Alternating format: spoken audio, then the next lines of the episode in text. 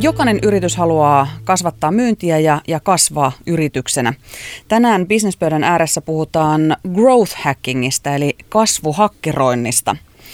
Bisneksen tekemisen trendistä, jota noudattavat tällä hetkellä maailman nopeimmin kasvavat yritykset. Businesspöydän ääreen tänään ovat saapuneet Growth Tribe Academyn Suomen toimitusjohtaja Anssi Rantanen. Tervetuloa. Kiitos. Ja Visma Solutionsin markkinointipäällikkö Juha Kuokkanen. Tervetuloa. Kiitoksia.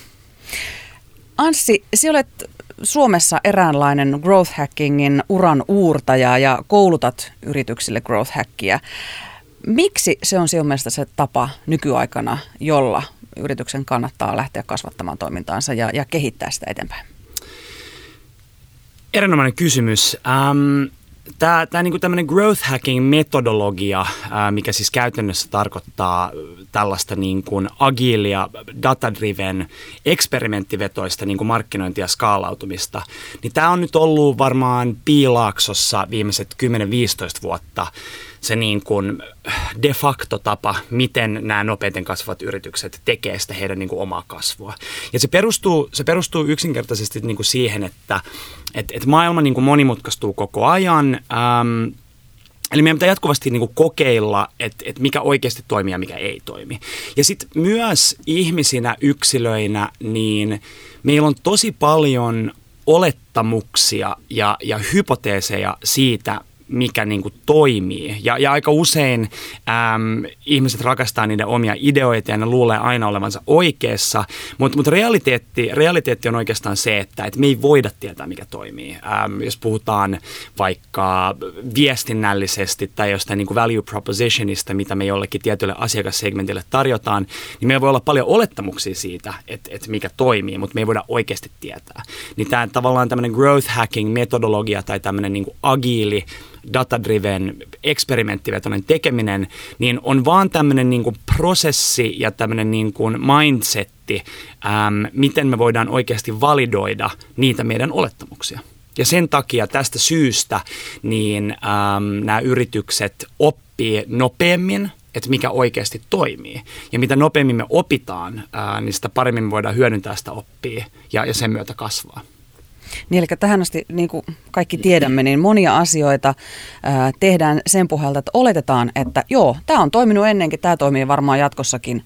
Mutta growth hackingissa ei luoteta mihinkään oletuksiin, vaan kaikki mitataan tarkasti. Just näin. Et se on niinku ihan, ihan niinku tieteessäkin. Äm, tavallaan, että tämä on vähän niinku tieteellinen prosessi lähestulkoon. Että, että tieteessä niin meillä voi olla paljon äm, hypoteeseja tai, tai aavistuksia siitä, että mikä toimii vaikka jossain niin kuin lääketieteestä tai vastaavaa, mutta ei aidosti voida tietää. Eli meidän täytyy suunnitella eksperimentti, jolla me niin kuin validoidaan äm, tämä meidän olettamus. Juha, äh, Visma Solutionsin markkinoinnissa on nyt puolisen vuotta äh, toimittu growth hackingin metodein. Äh, miltä tuo metodi vaikuttaa? Onko siitä ollut teille apua? No, siis viimeinen puoli vuotta ollut meille todella suuri opinaikaa myös. Eli niin kuin Ansi, Ansi totesi tai kertoi just äsken growth hackingista, niin ehkä suurin, suurin oppi meillekin on ollut siinä, että ei oikeasti ei voida olettaa, että joku toimii, vaan lähdetään aina, kun meille tulee joku idea, niin ehkä nykyään tulee jo automaattisesti se, että hei, testataan tätä. Ja sitten me lähdetään, lähdetään muodostaa testi, lähdetään muodostaa hypoteesia, katsotaan millä, mikä, on, mikä on sopiva testin koko ja miten sitä mitataan. Et siellä on ollut paljon niin kuin, sanotaan, että paljon on opittu siitä, että miten muodostaa testejä, mitkä on meidän hypoteesit, osaltaan niin sanotusti outlineata ne eksperimentit. Ja sitten totta kai opitaan koko ajan siitä, että mi- miten niitä mitataan, mikä on sopiva ajanjakso sille testille. Et sanotaan, että viimeinen puoli vuotta ollaan opittu todella paljon omasta tekemisestä. Ja totta kai on siellä, siellä niinku tullut voittoja, että ollaan saatu tuloksia, tuloksia, tuloksia, mikä toimii, mikä ei toimi. Ja totta kai ollaan myös opittu hyväksyä niitä, että aina kaikki testit ei vaan ole voittavia. Et, et tota, suurin osa testeistä tietenkin ne joko on mitattu väärin, joka on myös oppi, mikä me saadaan siitä, tai se epäonnistu. Se ei vaan, se ei vaan ollut voittava testi. Et se on myös mindsetin muutosta koko ajan, mitä, mitä meille tulee. Anssi, markkinointi tässä jo mainittiin, että missä growth hackingia voi käyttää, mutta missä kaikessa muussa sitä voi käyttää? Ideaalitilanteessa tämä on niin kuin läpi organisaation menevä kulttuurillinen asia. Eli mä olin aikaisemmin ennen Googlella töissä vähän vajat kolme vuotta ähm, niin kuin kasvukonsulttina. Ja, ja Google se niin kuin mielenkiintoisin kokemus oli oikeastaan ähm, se, se Googlen yrityskulttuuri, mikä on uskomattoman nopeatempoinen, uskomattoman tämmöinen niin yrittäjähenkinen, että vaikka Google on niin kuin sadan tuhannen ihmisen firma, niin, niin kaikille annetaan tosi paljon niin kuin vapautta ja vastuuta kokeilla ja epäonnistua. Eli ideaalitilanteesta on läpi organisaation menevä ää, kulttuurillinen mindsetti. Mi- mihin tätä eniten hyödynnetään? Eli growth hacking itsessään tulee – sitä, sitä puhutaan tosi usein just niin kuin, ehkä tavallaan niin kuin markkinointin, markkinoinnin kontekstissa, mutta, tota, mutta, mutta sitä hyödynnetään tosi paljon, ää, tai parhaat firmat hyödyntää sitä tosi paljon just esimerkiksi tuotekehityksessä, ää, että ollaan, ollaan oikeasti hypoteesivetosia ja, ja paljon ollaan jo tällaista niin kuin lean ja agili tuotekehitystä tehty jo vuosia Scrum-mallilta ja vastaavaa, että saa vähän niin kuin sama metodologia tai sama filosofia, mutta vähän eri kielellä. Ähm, parhaat myyntitiimit käyttää jatkuvasti tällaista niin kuin, äh, iteratiivista kehitystä. Ähm, asiakaspalvelutiimit voi ihan hyvin olla niin kuin hypoteesivetosia ähm, ja, ja niin kuin trackata vaikka NPS, ähm, innovaatiotyöskentely. Et, et, et se, se niin kuin ideaalitilanteessa se, se läpäisee, läpäisee ton niin kuin organisaation äh, kokonaisuudessaan niin kuin kulttuurillisesti. Ja just parhaimmissa yrityksissä vaikka just Google, missä mä olin, niin, niin se niin kuin huokuu tavallaan kaikkialla, jos näin voisi sanoa. Mitä vaatii tavallaan, että voi aloittaa growth hackingin? Vaat, pitääkö niin kuin hankkia uudet järjestelmät, käydä koulutuksia, työkaluja hankkia nimenomaan sitä varten vai, vai mistä se kaikki voi aloittaa? Varmaan niin kuin tahtotilasta on, on niin kuin se ykkös, ykkös, ykkös tota, tavallaan semmoinen niin kuin pakollinen niin kuin tarve sille, että sitä voi lähteä tekemään. Eli, eli jos, jos, jos oikeasti aidosti on niin kuin oppimishaluinen, kehittymishaluinen, ähm, avomielinen, ja halu tehdä paremmin, fiksummin, nopeammin asioita, niin se nyt on varmaan semmoinen niin minimivaatimus ikään kuin organisaatiolta, tiimiltä. Mutta mitä, mitä tavallaan sitten sen jälkeen, eli, eli kun me opetetaan, kun me opetetaan äm, tota metodologiaa ja, ja tota mallia, niin siinä on niin kuin neljä pilaria. Et siinä on niin kuin mindsetti, mikä on kärjessä, sitten on prosessi, äm, tämmöinen systemaattinen prosessi, miten tätä tehdään. Sitten on ne niin kuin taidot, eli, eli yksilöiden, ää, tiimin yksilöiden taidot, äm, osaksi ihmiset käyttäytymispsykologiaa, osaksi ihmiset jotain copywritingin perusteita, UXn perusteita, tällaisia. Ja sitten viimeisenä on niin työkalut ja taktiikat, eli työkalut, mitä työkaluja me voidaan käyttää, ja taktiikat, mitkä on best practice, strategiat, taktiikat, esimerkiksi vaikka retention parantamisessa. Um, Eli, eli totta kai tahtotilasta kaikki lähtee, ähm, niin kuin mä mainitsin. Kouluttautumisella on, me nähdään, että, aika tärkeä niin kuin elementti siinä, koska tämä on uusi tapa tehdä asioita. Ja, ja se on vaikea jonkun alkaa eksperimentoimaan, jos ne ei tiedä, mitä se tarkoittaa. Eikö niin? Ja, ja tämä vaatii myös sit just niin kuin tiimeiltä, ähm, aika paljon sellaisia rituaaleja, mistä me ollaan muun muassa Juhankaan puhuttu, ähm, mitkä oikeasti voimistaa ja vahvistaa ähm, sitä niin kuin joka päivä, että näin tehdään. Mutta, tota, mutta siis aloittaa voi käytännössä tänään, mutta, mutta se niin kuin polku ähm, on, tai se on niin kuin loputon oppimisprosessi, jos näin voisi sanoa. Kyllä.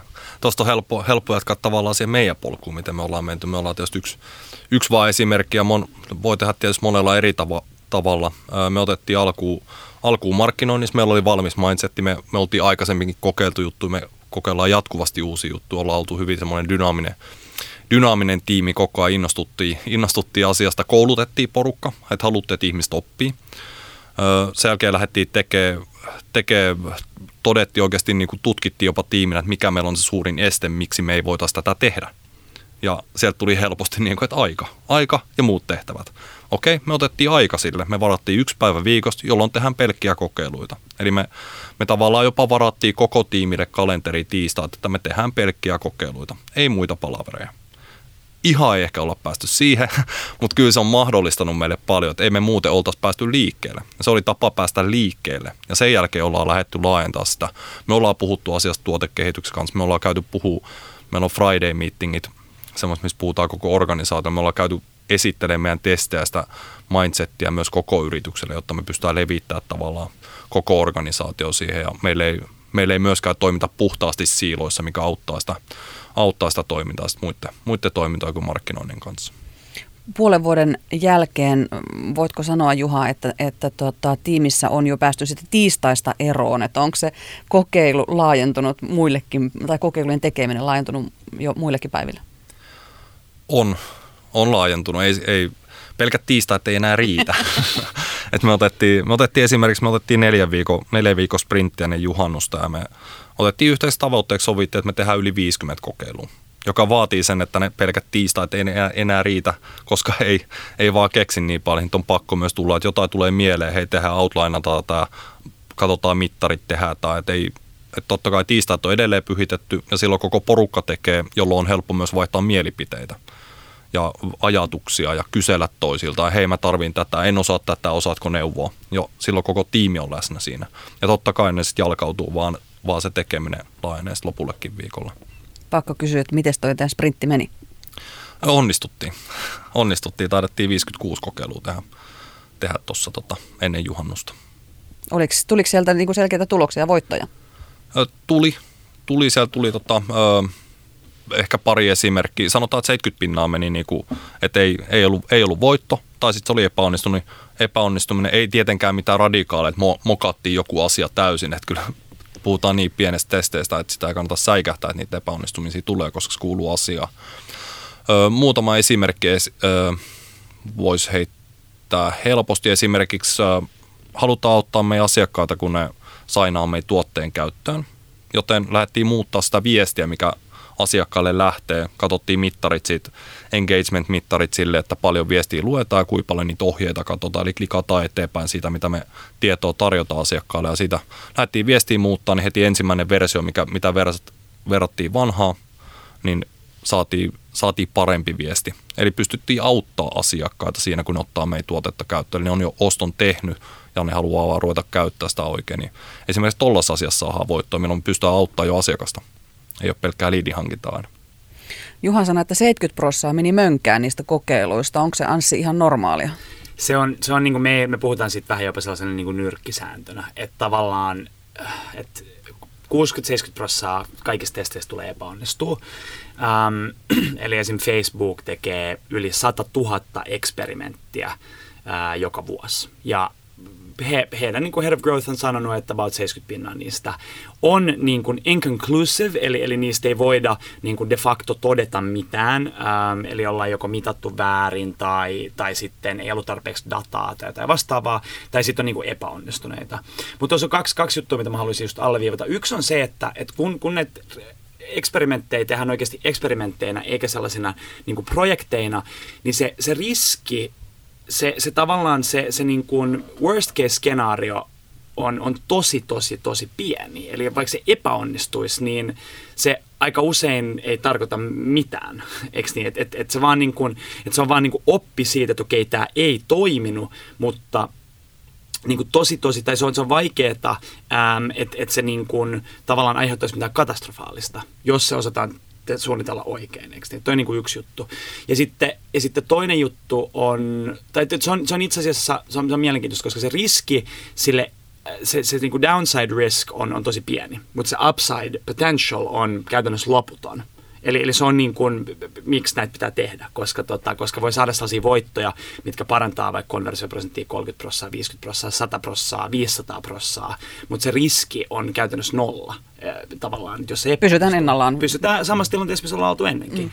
Mm. Um, mutta sitten just toinen juttu on, on tota, että toi vaatii niin kun mindset muutosta, koska jos 70 prosenttia asioista epäonnistuu tai ei tuota mitään tuloksia, niin se voi olla turhauttavaa tai siinä voi tulla yksilölle sellainen fiilis, että, että ei vitsi, että, että, että, että, että mä oon niin kuin ihan superhuono tässä mun duunissa tai vastaavaa. Ja, ja se pitää, sitä pitää just alleviivata, että se on niin kuin osa sitä prosessia. Kyllä noista noista me ollaan käyty keskustelua, kun tulee sitä turhautumista. Meille ei, ei, ei riitä dataa, ei, ei osattu, että oliko tämä nyt mittariltaan huono. Ja me opitaan koko ajan uusia juttuja siltä, että kauan testin pitää kestää, mitä mittaria me katsotaan. Ja sitten se, että, että, että joskus data ei vaan riitä. Sitten pitää pikkasen muuttaa, pitää mitata jollain eri, eri ajanjaksolla tai eri tavalla. Että vähän niin kuin säätää koko ajan. Sitten ollaan niin kuin, meilläkin välillä on tullut niitä tuskastumisia, mutta sit, sitä, varten, niin kuin, sitä varten tiimissä ollaan muut olemassa. Mä voisin itse kysyä kysymyksiä ihan mielenkiintoista. Tota, ähm, mikä, niin kuin, mikä teillä porukalla on ollut fiilis, kun te olette lähtenyt tätä niin kuin tekemään? Eli, eli miten tämä on vaikuttanut just niin kuin yksilöiden tavallaan siihen fiilikseen, tai, tai onko ihmiset tykännyt tästä, että on enemmän niin kuin vapautta ja vastuuta, tai, tai miten tuo on niin kuin vaikuttanut siihen teidän niin kuin porukan tekemisen meininkiin ja niin kuin fiilikseen? Sanoisin, että vapautta ja vastuut meillä on ollut siis kulttuurissa on niin kuin, sen takia ehkä metodi sopii meille Just. todella hyvin, kun sitä meillä on niin kuin yrityskulttuurissa todella paljon. Että kaikilla on vapaus ja vastuu tehdä niitä, tehdä asioita ja päättää itse sitä, miten tavoitteisiin pääsee. Mutta sanoisin, että tämä on tuonut selkärankaa sille tekemiselle ja saadaan nopeasti nähdä, osataan nähdä myös tuloksia, osataan mitata. Ja se on niin kuin tuonut innostuneisuutta ja sitten kun tulee uusia juttuja, niin näkee niin kuin porukka syttyy syttyy sille tekemiselle. Ja tietysti se, että ne tiistaat on ollut oikeasti, se oli aika kova juttu se, että otettiin koko tiistai. Tiistai, se toi, toi myös tavallaan sen niin kuin, äh, luvan tehdä Just näin. ja keskittyy johonkin tiettyyn asiaan. Et, tota, mä sanoisin, että vaikutukset on ollut aika isot myös tiimille tulee tuosta mieleen, että kun piti varata se koko tiistai, jotta päästiin käyntiin tässä asiassa. Onko growth hacking semmoista, mikä on niin kuin tavallaan se lisä kaiken muun työn päälle vai onko se sellainen, ää, jota, joka kulkee siinä sivussa mukana kaiken muun ohessa? No siis tavallaan, hmm, miten niin kuin, mun mielestä, mun mielestä mä, mä, toi, toi jopa ehkä vähän semmoinen niin filosofinen kysymys, mä, mä sanoisin, sanoisin näin. Eli, eli tavallaan growth hacking tai tämmöinen agiili, iteratiivinen kehittäminen, niin sehän on vaan tämmöinen niin kuin malli – ja tapa niin kuin kehittää niin kuin sitä omaa tekemistä ja päästä paremmin, nopeammin, helpommin niihin omiin tavoitteisiin. Eks niin?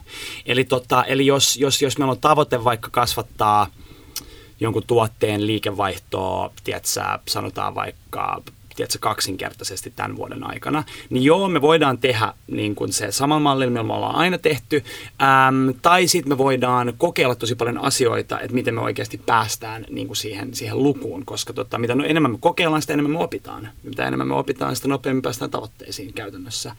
Ja tota, et, et se on niin kuin paljon mun mielestä – se on niin kuin kulttuurimuutosta. Tämä ei ole mikään vain semmoinen työkalu, mikä otetaan työkalupakista niin kuin silloin tällöin käyttöön. Et ideaalitilanteessa tai just semmoinen niin mindset-muutos, ähm, mutta mut mun mielestä alussa, alussa se vaatii sen, että et, et se pakotetaan ihmisten kalenteriin, ähm, koska, tota, koska se just tavallaan vapauttaa ihmisiltä sitä paljon tarvittua aikaa ää, niin kuin tätä tehdä.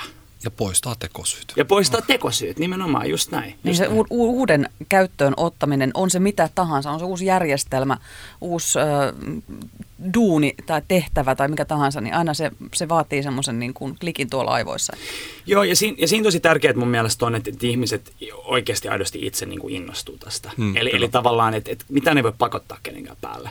Eli, eli mekin, kun me ollaan koulutusfirma, me tehdään näitä koulutuksia, me ollaan tiedätkö, koulutettu Suomessa yli parista ihmistä tästä, niin, niin huonoimmat tulokset tulee silloin, jos jotkut ihmiset pakotetaan meidän koulutukseen.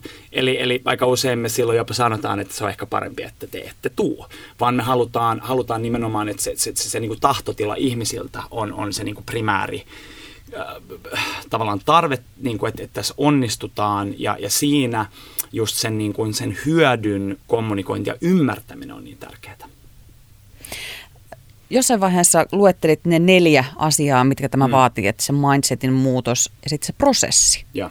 Kerro, mikä se prosessi on? Mitä kaikkia vaiheita siihen liittyy? No me, me ollaan kehitetty tämmöinen siis tämmöinen growth-prosessi, missä on niin kuin viisi vaihetta, eli, eli käytännössä Juha voi ehkä kohta kertoa käytännössä, mitä tämä tarkoittaa, mutta, tota, mutta, mutta tälleen teoriassa, että, että jos on vaikka, sanotaan vaikka just neljän viikon sprintti ja me otetaan joku tavoite, että me halutaan vaikka kasvattaa niin kuin liidien määrää tai retentiota tai mikä ikinä se tavoite sille sprintille onkaan, niin siinä on just viisi vaihetta. Eka vaihe on se, että me kerätään ideoita. Eli ideoidaan mahdollisimman paljon, ää, miten, miten, miten me voitaisiin kokeilla mikä voisi tavallaan päästää meidät tähän, niin kuin, tähän tavoitteeseen tai parantaa tätä niin kuin metriikkaa, tavoitemetriikkaa. Ää, ei ole huonoja ideoita. Kaikki ideat ää, tässä vaiheessa sallitaan, koska mitä me seuraavaksi sen jälkeen tehdään, on me pisteytetään ne ideat parilla tällaisella niin priorisointi-frameworkilla ja me halutaan olla nimenomaan niin data-driven ää, ja tehdä niin kuin data-driven päätöksenteko tai dataohjautuvaa päätöksentekoa. Ihmiset rakastaa niiden omia ideoita, mutta sitten kun me porukalla pisteytetään ne ideat, niin me saadaan oikeasti niin kuin objektiivisesti ää, ne parhaimmat ideat sinne niin kuin kärkeen, mitkä todennäköisesti toimii, mitkä todennäköisesti saa isoimman impaktin ja mitkä on myös helppoja implementoida. Sen jälkeen me suunnitellaan nämä eksperimentit, mitkä me ollaan just priorisoitu. Ää, sen jälkeen me ää, toteutetaan ne eksperimentit, vaihe numero neljä, ja sitten vaihe numero viisi me analysoidaan sitä dataa. Ja tämä on ehkä se tärkein äm, osuus tässä koko prosessissa, äm, koska ilman analysointia niin me ei oikeasti opita tai ymmärretä mitään. Ja, ja me ollaan niin kuin nähty, me ollaan just tehty, coachattu ja nähty paljon growth-tiimejä just vaikka jossain SaaS-yrityksissä. Niin parhaimmat growth-tiimit me ollaan huomattu käyttää aina – niin kuin, äm, suhteessa eniten aikaa siihen niin kuin analysointiin ja siihen ymmärtämiseen, että mitä tapahtuu, miksi tapahtuu, mitä tämä tarkoittaa, mitä tämä voi tarkoittaa, äm, koska se on se, mitä sitä oppii oikeasti niin kuin, äm, saadaan. Kyllä, siinä oli aika, aika hyvä, että jos meillä on vielä tietysti oppimista, oppimista jonkun verran, mutta kyllä me, me kun lähdettiin, lähdettiin esimerkiksi tekemään viimeistä sprinttiä, niin mä ensin, ensin valitaan se yksi mittari, mihin keskitytään, tai se yksi vaihe, mihin keskitytään. Mikä teillä oli esimerkiksi teidän tuossa juhannussprintissä? Meillä oli, meillä oli liidimäärä, mikä on, mikä on meille helppo mitata, mikä on validista. Siihen liittyy muutama vaihe, eli siihen liittyy se, että awareness-vaihe, eli saadaan, saadaan ihmisiä tietoiseksi, saadaan porukkaa meidän saitille, ja sitten saitin optimointi siihen kohti konversioon. Niin kohtalaisen helpot semmoista, mihin me, mihin me tavallaan on infra valmiin, me ei tarvitse tehdä mitään, meillä on työkalut valmiin, meillä on niinku lukemattomia työkaluisia, mitä me voidaan hyödyntää. Ja siinä oli älyttömän helppo lähteä kerää ideoita.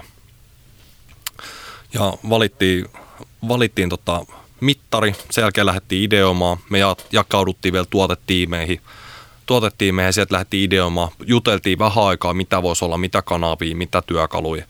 Ja sitten lähdettiin tuottaa ideoita.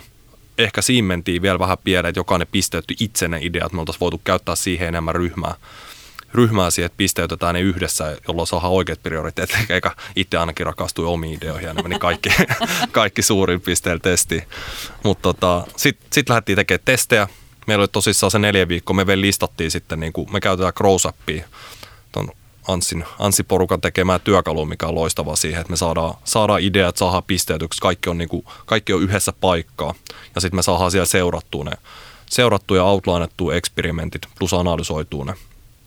Ja tota, tota, tota. Sitten neljän viikon jälkeen me saatiin tietty määrä testejä tehtyä, jokainen, jokainen analysoitiin ja sitten me käytiin neljän viikon, neljän viikon jälkeen. Me otettiin, ei tietenkään käyty kaikkea 56 testiä yhdessä niin kuin kolme päivää läpi, mutta mitä analysoi omat testit ja sen jälkeen me me katsottiin vielä niin kuin, jokainen tuotetiimi tai henkilö sai tuoda jonkun testin, mistä kertoa ja yhdessä pohdittiin, mitä se tarkoitti.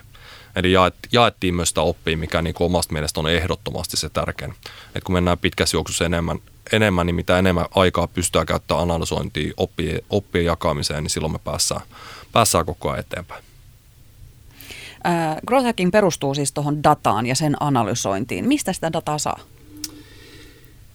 No siis tavalla tai toisella mitä tahansa voidaan mitata, jos me ollaan niin kuin luovia. Et tota, ähm, toi niin kuin dataohjautuvuus on, on ytimessä tavallaan tässä, mutta mun mielestä aika usein siinä vähän niin kuin, mä en sanoisi, että mennään mönkään, mutta sen, siihen käytetään vähän liikaa, mun, mun mielestä usein, vaikka digimarkkinoina tai vastaavaa, niin aikaa ja energiaa, että se data on niin kuin sataprosenttisesti luotettavaa. Ähm, eli aika usein mun mielestä esimerkiksi toi tota, Yhdysvaltojen entinen puolustuskomentaja Colin Powell on sanonut, että hän on tämmöinen 40-70-sääntö. Eli, eli, eli, tota, eli USAn armeija ää, tekee päätöksiä niin kuin taistelutilanteissa ää, niin, että, että heille riittää, että se data on niin kuin 40 prosenttia luotettavaa, mutta maksimissaan 70 prosenttia luotettavaa. Koska jos se on sen yli, niin me ollaan käytetty liikaa aikaa siihen, että että, ähm, että tavallaan me saadaan sen datan luotettavuus korkealle. Niin jos USAn armeijaa pystytään johtaa tällaisella niin 40-70 säännöllä, niin mun mielestä me pystytään, me pitäisi pystyä niin kuin markkinoijina tai growth hackereina myös niin kuin, ähm, tavallaan hyväksymään, että, että sen datan ei tarvitse aina olla niin kuin 100 sen luotettavaa ja validia. Mutta mut, mut tavallaan se, mitä me mitataan, niin se, se riippuu tosi paljon. Siis me voidaan mittaa, me voidaan mittaa NPS, me voidaan mittaa, ää, me voidaan käyttää siis ihan niin kuin soft dataa, mikä siis tarkoittaa sitä, että, että se, on niin kuin, se ei ole tavallaan kvantitatiivista, vaan se on niin kuin kvalitatiivista. Ja, ja, tota, ja siis siinä, siinä voi olla mun mielestä tosi luova. Eli, eli totta kai se niin kuin helpottaa jos on, että esimerkiksi just jossain Juhan Sprintissä liidien määrä sä just sanoit, että se on teille helppo mittari, että te pystytte helposti mittaa sitä, että se auttaa tosi paljon etenkin alussa, jos ja kun äm, on oikeasti tavallaan noin niin kuin mitattavuuselementit kunnossa. Mutta tota, mut mun mielestä aika usein sitä käytetään tekosyynä, että mm. et, et, tota, niin kuin aika usein sitä käytetään tekosyynä, äm, että tota, et ei voida testata tai kokeilla. Mutta mut silloin yleensä se vaatii vaan vähän niin kuin luovuutta. Kyllä, ja aina löytyy semmoinen sopiva mittari. Esimerkiksi taas liidimäärä alta me löydetään niin kuin jos mennään vaikka niin kuin ihan yksittäiseen työkaluun, me löydetään pelkästään AdWordsista, Google AdWordsista ehkä niin kuin 20 mittaria, mitä me voidaan testaa erilaisille elementeille. Verkkosivut me löydetään toinen 20. Että, on niin kuin, että niitä mittareita sitten löytyy, mitkä johtaa siihen niin kuin päämittariin. Että sieltä löytyy niin kuin paljon. Totta kai digi on, digi on helppoa, mutta, mutta sit pitää myös muistaa, muistaa se, että aina, aina sen ei tarvitse olla dataa. Ja nimenomaan tuo 40-70 sääntö oli erittäin hyvä, että me ollaan välillä, jos lähdetään hakemaan tilastollisesti pätevää onnistumista tai niin kuin mittari tai tota analyysiä, niin ei, ei välttämättä saattaa kestää Suomessa aika kauan aikaa. Et Facebookille muilla on varmasti niin, kuin, niillä on niin älyttömästi dataa ja ne saa tosi nopeasti sen tuloksen. Et vielä joutaa vähän luovimaan Suomessa, Suomessa myös digimarkkinoinnin ja digimarkkinoijina, että, että tota, osataan myös tavallaan, ei vaadita sitä ihan täydellistä dataa mä, mä en niin kuin missään nimessä just, mä missään nimessä haluan halu, niin kaikki niin kuin analyytikot on, on tällä hetkellä kiehumassa. Mä en missään nimessä halua niin kuin väheksyä tavallaan niin kuin statistisesti validien niin kuin testien arvoa, mutta mut aika usein um, se pitää niin kuin miettiä, että et, et, et halutaanko me niin kuin oikeasti mennä nopeasti eteenpäin vai halutaanko me, että kaikki on niin kuin sataprosessin kondiksessa. Et se on vähän semmoinen balanssi mun mielestä, mitkä tiimien pitää itse ähm, niin kuin miettiä. Just näin. Ja ollaan, ollaan siis löydetty myös tilastollisesti päteviä onnistumisia ja voittajia ja ratkaisuja. Että, se niinku, että kyllä niitäkin tulee. Totta kai. Että pitää vaan, niinku, pitää vaan luovia siinä välissä. No mistä tietää, että joku testi on, on onnistunut? onko ollut olemassa jotain rajoja, että, että ää, AB-testissä vaikkapa. Toi A oli 50 prosenttia parempi kuin B, mutta vai miten se Anssi menee? Tekisi mieli valitettavasti Juhalle ää, ihan kuulla, kuulla niin teidän niin kuin mielipide ja näkemys siitä, mutta me, me itse asiassa aika usein suositellaan, että siinä vaiheessa, kun se eksperimentti suunnitellaan. Eli, eli siinä vaiheessa, kun me suunnitellaan, että me halutaan testata tämä asia, niin siinä vaiheessa me jo yhdessä sovitaan, että miltä ää, onnistuminen näyttää.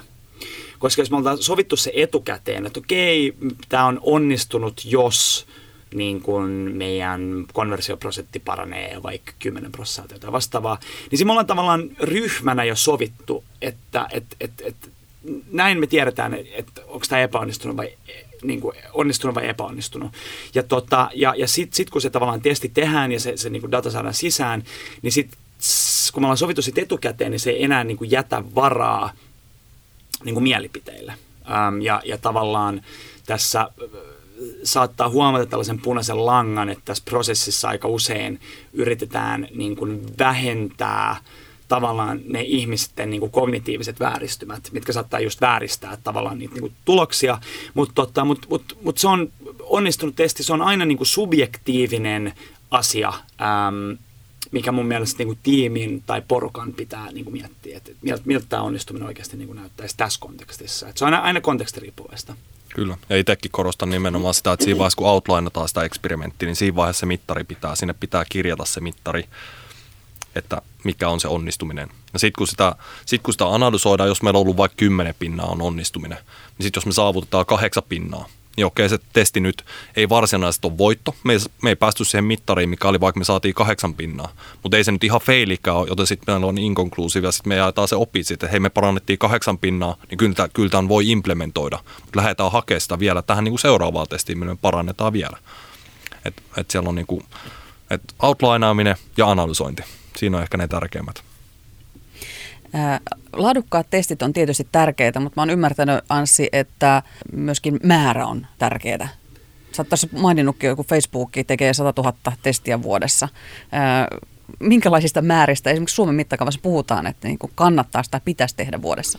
No siis ei ole mitään absoluuttisen oikeaa lukua, tiedätkö, että ei ole mitään, että yrityksen täytyy tehdä niin kuin tuhat eksperimenttiä per vuosi, jotta ne olisi niin kuin Sitten sit, sit me voidaan alkaa vaan keksiä niin kuin testejä, mitkä on ihan tavallaan niin kuin turhia tai ylimääräisiä. Et se on niin kuin itsessään ehkä vähän tuommoinen niin vanity-metriikka, eli tuommoinen niin kuin, ähm, tavallaan turha metriikka, jos me halutaan niin kuin maksimoida puhtaasti se testien määrä.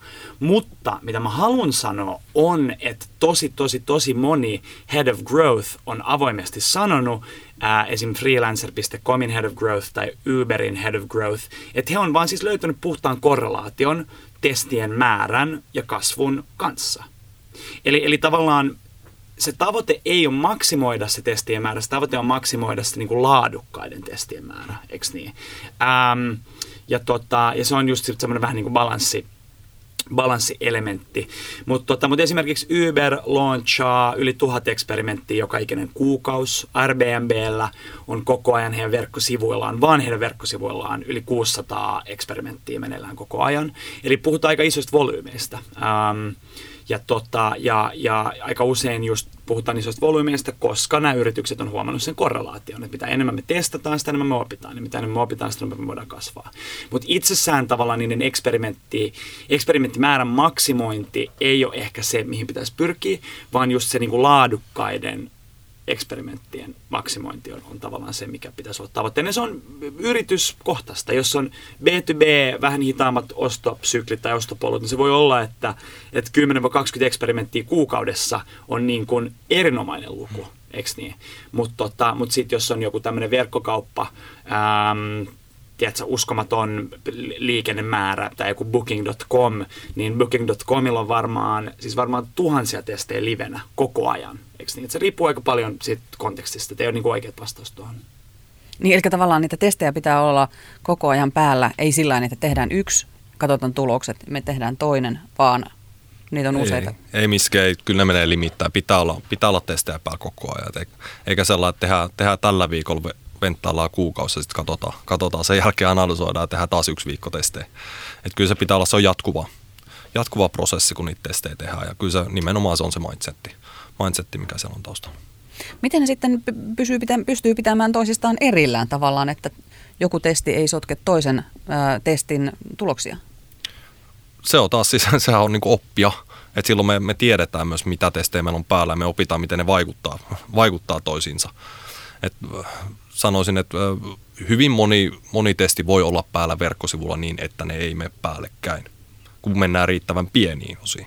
Sitten jos me tehdään ihan järkyttävän isoja testejä, mikä sinänsä on jo virhe, ja silloin ei voi myöskään massa olla, niin silloin totta kai niin kuin tulee päällekkäisyyksiä. Mutta mut pienissä testeissä niin kyllä todella paljon voi olla, mitkä, mitkä Nansin heittämät esimerkiksi totta kai todistaa myös. Joka, jokainen on varmaan käynyt Booking.comista ja Airbnbissä. Just näin. Ja sen takia mä varmaan san, tai mä sanoisin, että, että se, se alviivaisi, että se kommunikointi on uskomattoman tärkeää. Ähm, eli joissain yrityksissä saattaa olla niin kuin monta kasvutiimiä, jotka tekee eksperimenttejä ja yksi kasvutiimi fokusoi vaan vaikka retentioon, yksi fokusoi vaan niin kuin acquisitioniin, yksi fokusoi vaan awarenessiin. Ähm, mutta kaikki nämä raportoi tiedätkö, yhdelle head of growthille, jolloin sitten vähän semmoinen niin kuin kokonais, semmoinen niin kuin ymmärrys siitä, että mitä koko ajan tapahtuu. Koska totta kai joku, mitä tapahtuu asiakaspolun alussa, saattaa vaikuttaa tosi paljon siihen, mitä tapahtuu asiakaspolun niin kuin lopussa. Mutta tota, mut siinä on just tärkeää, että me mitataan sitä koko asiakaspolkua. Se on niin kuin yksi, yksi tavallaan tosi tärkeä, tärkeä niin kuin elementti tässä, ähm, tai seurataan tavallaan koko asiakaspolkua. Ähm, ja sitten jatkuvasti yritetään, yritetään tavallaan myös kriittisesti suhtautua niihin niin kuin omiin testeihin, että voiko, voiko se olla, onko tämä, onko tämä korrelaatio vai kausaliteetti. Että se, se nyt on, tiedätkö, mun mielestä asia, minkä kaikkien pitäisi ymmärtää, että mikä on korrelaation ja kausaliteetin ero, tiedätkö? Ähm, ja, ja just tällaisessa tekemisessä niin se on, niin kuin, se on tota, tärkeää. Kerrotko nopeasti? Mä voin lyhyesti, no, eli korrelaatio, korrelaatio, korrelaatio siis, ähm, eli niin kuin kaksi toisistaan niin kuin riippumatonta ähm, tavallaan kaksi toisistaan niin kuin riippumatonta metriikkaa menee ylöspäin ihan vaan niin kuin vaikka sattumalta. Et esimerkiksi mä muistan, mä oon joskus aikoinaan, näitä voi googlaa, tiedätkö, että voi löytää sellaisia, jos googlaa niin kuin hauskat korrelaatiot tai vastaavaa, niin sitten löytää tällaisia absurdeja, kuten esimerkiksi, että aina kun USAn niin kuin osakemarkkinaindeksi menee ylös, niin itsemurhien määrä myös kasvaa tai jotain vastaavaa. Mm. Ja ne ei ole mitenkään toisinsa liittyviä, niin se on vain korrelaatio. No. Ne on vaan niin kuin korreloituneet kumppaneita, ei keskenään. Mutta sitten kausaliteetti on just se, että, että jos X, niin Y. Eli, eli tavallaan, jos me tehdään meidän verkkosivulla tällainen uudistus, tai meidän laskeutumissivulla, niin se vaikuttaa, de facto me pystytään sanoa, että se vaikuttaa vaikka siihen, että meidän niin kuin asiakas liidimäärä tai konversioprosentti kasvaa. Eli, tota, eli, eli, eli niin kausaliteetti, äm, ää, siinä on tavallaan ne kaksi metriikkaa, mitä mitataan, niin niissä on niin kuin aidosti, ne on niin kuin sidoksissa toisiinsa. Mutta joo, tämä on perusstatistiikkaa, ja mä selitin tuon ehkä vähän kryptisesti, mutta tota, mut, joo. Mut tärkeä osa. Tärkeä osa. Mm. Kyllä, kyllä. Sopiiko growth hacking mille firmalle tahansa? Voiko niin millä tahansa toimialalla tai minkä kokoisena yrityksenä lähteä kokeilemaan growth hackingia? Me ollaan niin huomattu, että, tota, että 80-90 prosentista firmoista niin tämä on ää, tavallaan, tai tämä on niin kuin hyvinkin relevantti. Et, et on, on, on olemassa yrityksiä, joissa vaikka B2B, tosi pitkät ostosyklit, niin kuin pari vuoden, kolme vuoden ostosyklit, niin se on tosi vaikeaa silloin oikeasti niin kuin tehdä testiä ja löytää se hmm. kausaliteetti. Eikö niin? Et se on tosi vaikeaa niin nyt testata jotain ja kolmen vuoden päästä niin kuin analysoida, että no, mihin se niin kuin johti. Ähm, mutta tavallaan, mutta mut, mut sitten esimerkiksi just, että, että aika usein teollisuusyritykset on, on sellaisia, mitkä, mitkä tavallaan ei, ei niin kuin ehkä tai et, et, et, et, se vähän niin kuin riippuu. että teollisissa yrityksissä on ehkä vähän vaikeampaa, mutta mä tiedän esimerkiksi faktana, että vaikka Wärtsilällä on growth hacking-tiimi. Että et kyllä se soveltuu aika monelle organisaatiolle äm, niin kuin tavalla tai toiselle. Ei ehkä kaikille, mutta, mutta, mutta, niin kuin, mutta hyvin, hyvin, hyvin monelle. Ähm, et, et se, se on tosi tapauskohtaista. Mun pitää aina niin kuin kysyä aika monta kysymystä ennen kuin mä ymmärrän, millainen niin kuin liiketoiminta se on, mi- millaiset ostosyklit, millaiset prosessit, ennen kuin mä pystyn niin kuin sanoa faktuaalisesti, että olisiko tästä teille hyötyä vai ei. Mutta suurimmalle osalle niin kuin ehdottomasti kyllä. Äh, Juha, asiaa kokeilleena, suositteletko? Kilpailijoille en, kaikille muille kyllä. tota, ei siis, siis kokeilut, prototyypit, ne, ne niin kuin soveltuu tai pitäisi olla, puhutaan designista tai growth hackingista, niin kyllähän ne pitäisi olla osa niin kuin tuotekehitystä tai, tai markkinointia tai asiakaspalvelua tai mitä muuta. Lasku ei kannata lähettää eri summalla, ehkä sinne, sinne osastolle se ei niinkään sovi, sovi mutta tota, kyllä niin kuin ehdottomasti se on tuonut ainakin oma, oman työhön ja sitten uskoisin, että meidän tiimille myös uskallan puhua muiden puolesta, on tosi paljon, tosi paljon tota innostuneisuutta, uusia asioita ja, ja myös sitä niin kuin, äh, ehkä se analysointi, se tuloksien näkeminen on myös semmoinen, mikä on niin kuin ollut iso juttu meidän tiimille. Growth hackingista löytyy ihan varmasti netistä hirvittävät määrät tietoa. Niin kuin sanoit, Facebook, Google, kaikki isot maailman firmat käyttää sitä. Mutta Suomessa, jos haluaa apua alkuun pääsemiseksi, niin Anssi, siulta esimerkiksi löytyy. Joo, eli, eli me ollaan siis tosiaan koulutusorganisaatio ja me opetetaan ja koulutetaan yrityksiä tavallaan tekemään tätä itse. Eli, eli me uskotaan, uskotaan tosi paljon siihen, että, että, tota, että me itse asiassa, alo, me, me itse Growth Tribe on siis kolme vuotta vanha hollantilainen yritys. Ää, ja meidän alkuvaiheessa me oltiin itse tämmöinen growth hacking niin kuin agency-toimisto, että me pystyi ostamaan growth hacking palveluita, me pystyi auttaa yrityksiä niin kuin siinä ja tehdä sitä heille.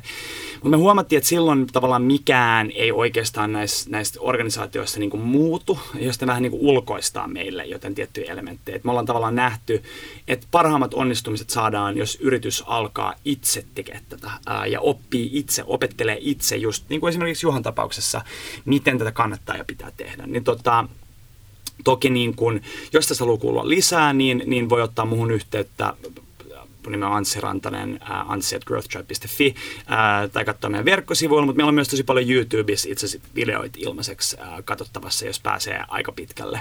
Ja sitten jos pitäisi suositella jotain kirjoja, niin mun mielestä esimerkiksi Ryan Holidayn äh, Growth Hacker Marketing taitaa olla, on, on hyvä semmoinen lyhyt kirja, josta saa hyvän sellaisen peruskäsityksen. Ähm, Sitten on tietenkin Sean Ellis, joka on tämmöinen growth hacking niin kuin isähahmo, niin hänen, hänen tota, kirjansa Hacking Growth on, on tota, hyvä.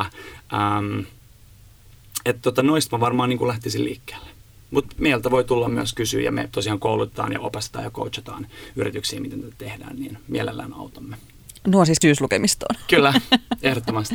Kiitoksia Anssi ja Juha mielenkiintoisesta keskustelusta. Kiitos. Kiitos tuhannesta.